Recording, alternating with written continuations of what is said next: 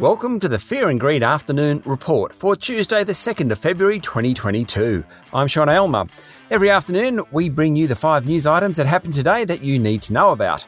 Let's jump into it, even if today is just a little bit like yesterday, almost Groundhog Day ish. Story number one is all about the Reserve Bank. Just like yesterday afternoon, the Governor Philip Lowe was speaking at the National Press Club in Canberra today, and he made it clear that the central bank will move on interest rates when the economic situation warrants.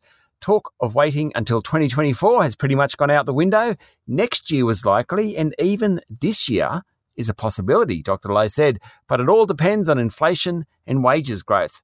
Dr. Lowe is confident the economy is recovering from the Omicron slowdown, and he also expects the unemployment rate to fall to record lows. That's somewhere below 4%.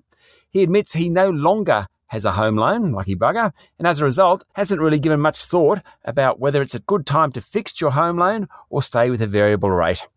Story number two is how well the local share market did today.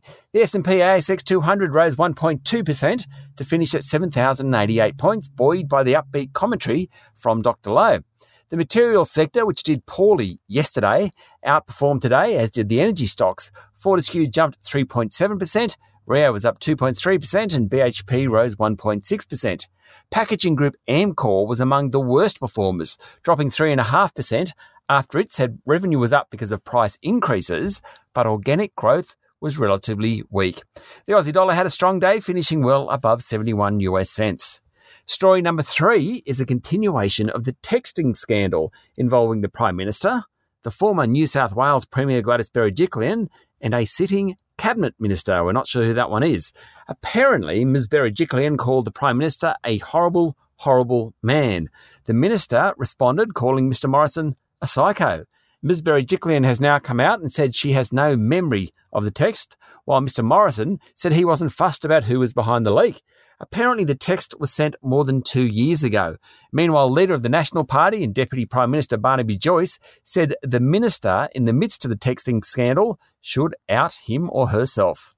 Story number four is about Victoria Cross winner Ben Roberts-Smith. A defamation action brought by the war hero against nine newspapers has heard an SAS soldier describe how he saw Mr. Roberts-Smith order a fellow soldier to shoot an Afghan detainee during a raid on a Taliban compound in 2009. The SAS soldier moved away, and when he returned, there was a dead Afghan male. The same soldier said he also witnessed Mr. Roberts-Smith frog marching another Afghan man, throwing him to the ground and shooting him. The VC winner denies all the allegations and alleges he was falsely accused of war crimes involving six killings in Afghanistan. The trial recommenced today after a six month break. And story number five is once again about US equities. Alphabet, owner of Google, reported higher than expected sales this morning on the back of its internet advertising and cloud computing businesses. Alphabet made revenue of 75 billion US dollars in just three months. It's far and away the biggest earner from internet ads in the world. Alphabet will also do a 20 for 1 stock split. It means every share you own is swapped for 20 shares. It makes buying the stock more affordable for retail shareholders, and the value of the company is unaffected. In after hours trading, Alphabet's share price was up 8%. That's it for the afternoon report for Wednesday, the 2nd of February 2022. Michael Thompson and I will be back tomorrow morning for the Thursday edition of Fear and Greed. I'm Sean Aylmer. Enjoy your evening.